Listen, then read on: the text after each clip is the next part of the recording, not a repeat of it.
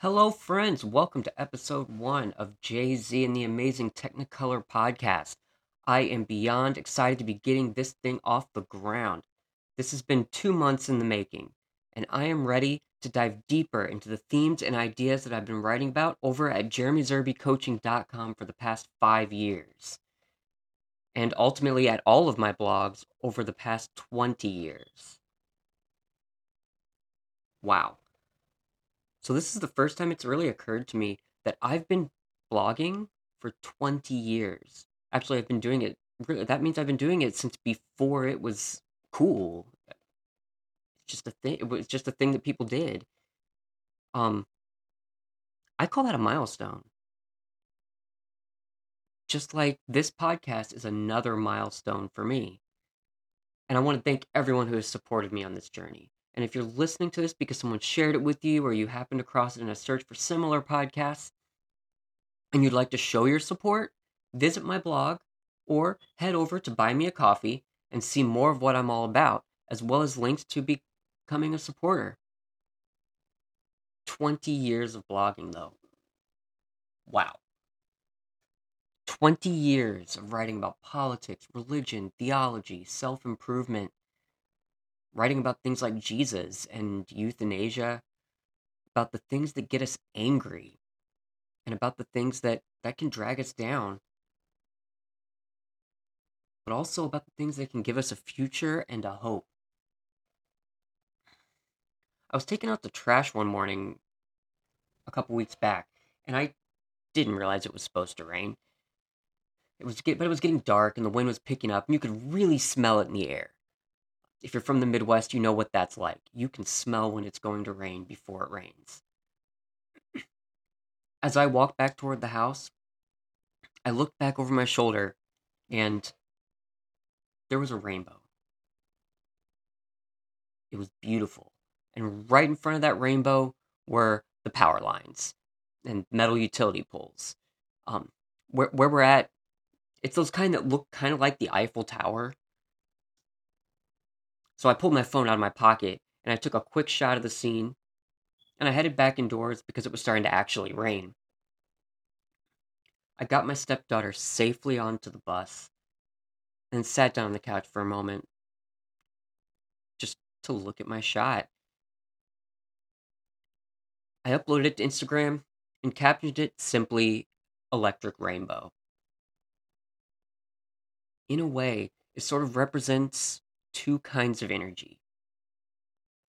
According to the religious tradition I was raised in, Southern Baptist churches, the conservative evangelical community, the rainbow was a symbol given by God as a promise that he would not destroy the world again with a massive global flood. The way the story goes, it was almost as if God regretted his own actions. Yeah, for my evangelical listeners, let that sink in for a moment. We were raised to believe that God was this all powerful, all knowing deity who did everything that he did with this purpose that was so beyond us that we could never understand it. And yet, here in the beginning chapters of our Bible, we had the same God taking an action that he seems to regret. It's as if God was acting on impulse. And when it is all over, God promises not to ever do that again. We can all relate to the God of this story, can't we? We have all done things and said things that, once the waters have settled, we have regretted and been forced to apologize for, haven't we? Goes further. Remember when you were a kid and you would play? The story never really ended, did it? Or if it did, you would just start over as something else. In one session or over the course of multiple sessions of play, you would go from being a dragon to a king to a cop to a robber to a taxi driver or any infinite number of things. interesting thing here is that it would always begin again. To quote the poet theologian Rubem Alves, quote, children's play ends with the universal resurrection of the dead. Adults' play ends with universal burial. Whereas the resurrection is the paradigm of the world of children, the world of adults creates the cross.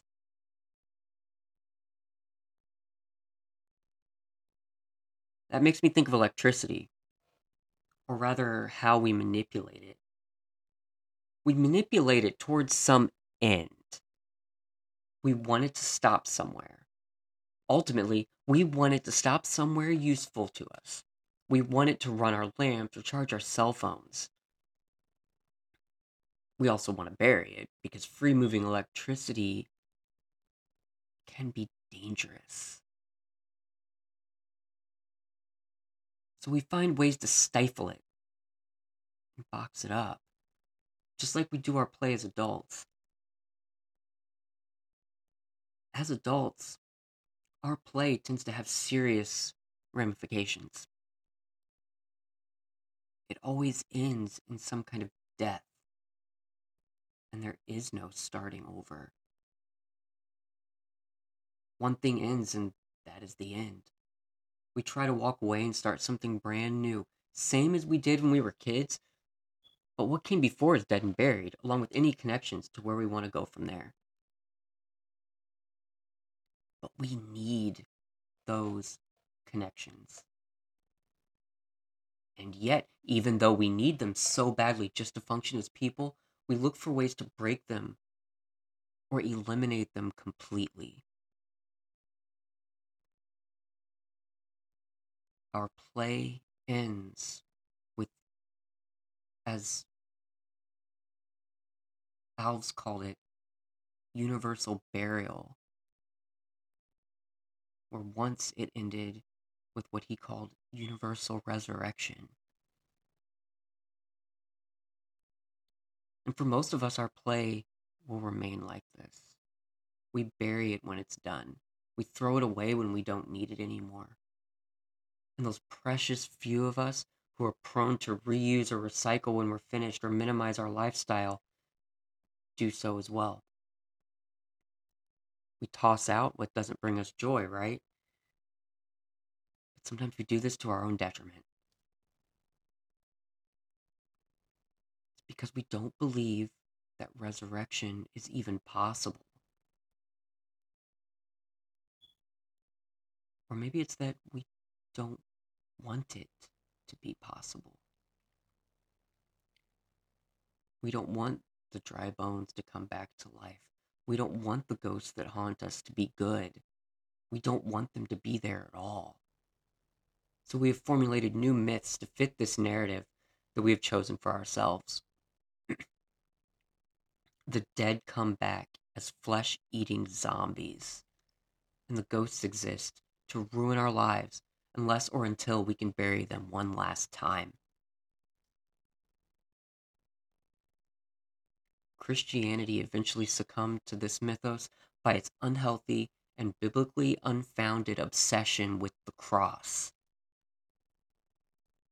Islam has succumbed to the same story by its emphasis on jihad against everyone not like them. Science has become a victim of universal burial in some circles by its unwillingness to acknowledge the potential that there even could be something more than just the here and now. It's almost as if we humans are only motivated by tragedy or by fear.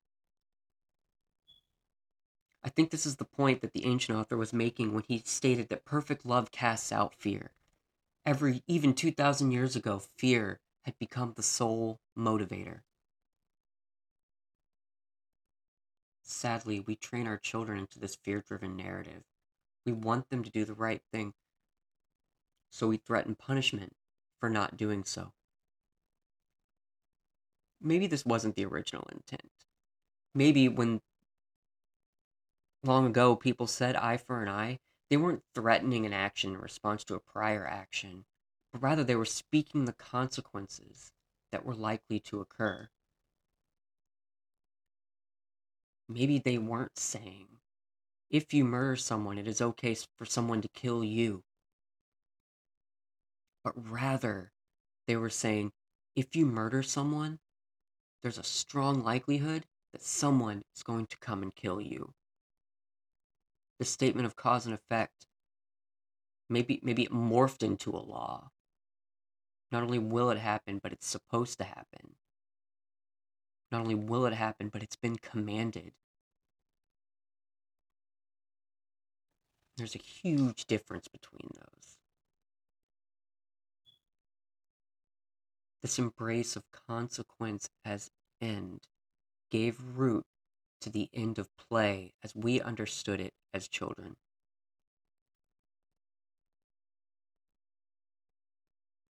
Maybe, maybe this is reality. Maybe the tragedy of burial is the end. But if this isn't moving us to live to the best and fullest while we're alive, then we're wasting our breath. What if someday in the near future we get new images back from the James Webb telescope of an alien spacecraft? Let's assume that these these creatures are somewhat advanced beyond us and take control of the telescope and they use it to communicate with us. They're a good and peaceful species, and they're looking for other good and peaceful species to join with and work with and trade with. And instead, they find what we are now a species not worth saving, and definitely not worth working with, because they know we're just going to exploit and take advantage of them. So they move on to the next galaxy, and we miss a golden opportunity at an intergalactic alliance. Or maybe they were going to share a technology with us that could reverse what we have done to our planet, but seeing how awful we are to each other, they decide to move on somewhere else and just let us destroy ourselves.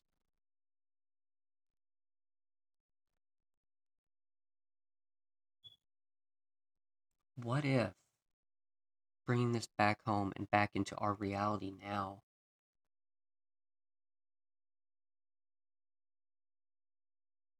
in his attempts at whatever he's trying to do, Putin actually does use nukes of some persuasion in Ukraine.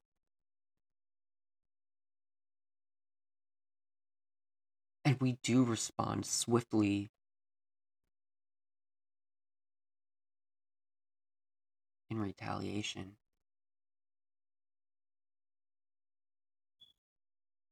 Our cynicism and violence are putting all of us at a disadvantage. Our threats of punishment and nuclear war are not changing our behavior for the better. In fact, they're only making us worse.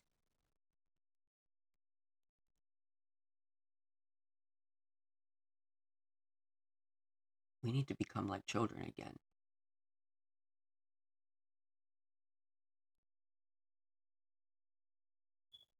But this comes with risks.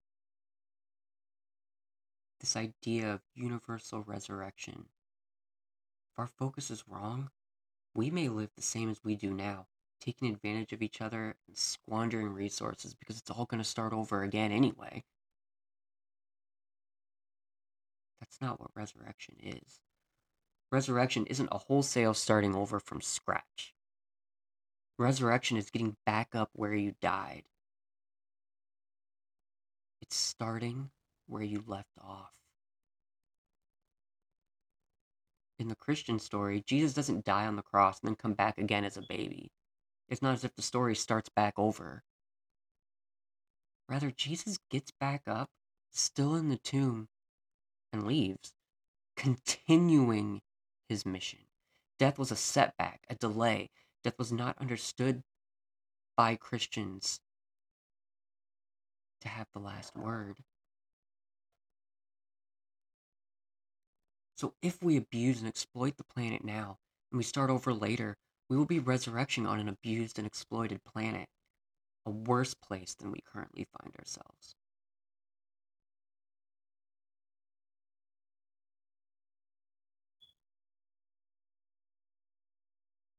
Maybe, maybe resurrection isn't dying a physical death and then the body getting back up. Maybe for humans, resurrection is children. When you, as a parent, have a child, you don't have the baby and the whole world starts back over. We don't, it, it's not this constant starting over. No. We have these babies and they're born into the world where it is at that moment. Good or bad, they're born into it.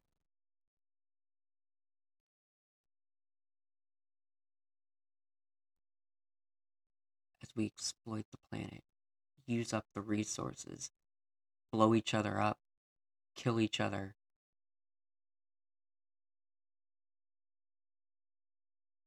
Every baby is born into that mess.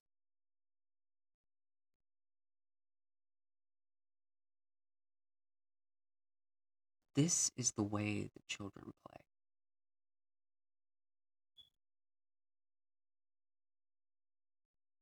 Into the mess that was already there. And they just pick up where they left off. But the mess is still good and workable. They can find their way around. It's still useful. It's still full of life and imagination.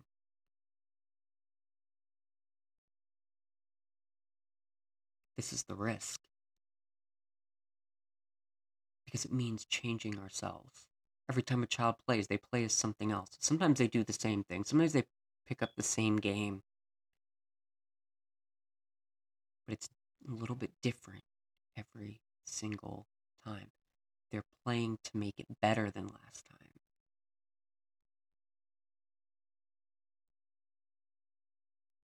We need to live. We need to play so that our future and our world can be like that. Useful, full of imagination, not trashed and wasted with nothing else for anybody else.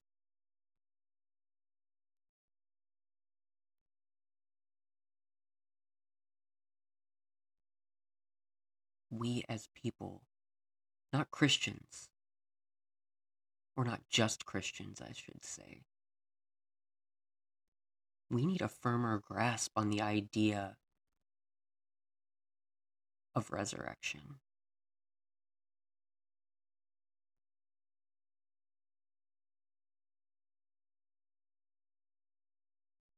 The rainbow is natural energy.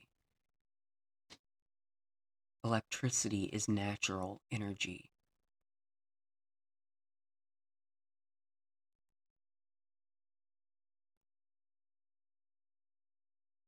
If allowed to exist together, a promise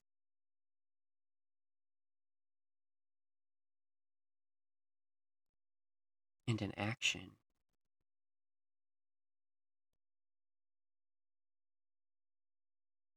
a symbolic promise of not destroying everything.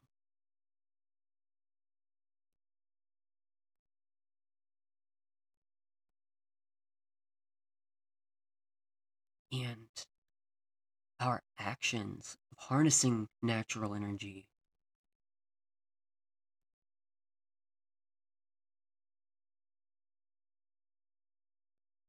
can coexist we can harness the energy and use it for good to move ourselves forward.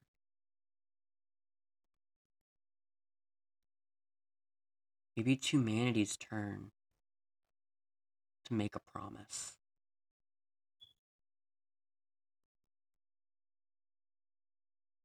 To future people.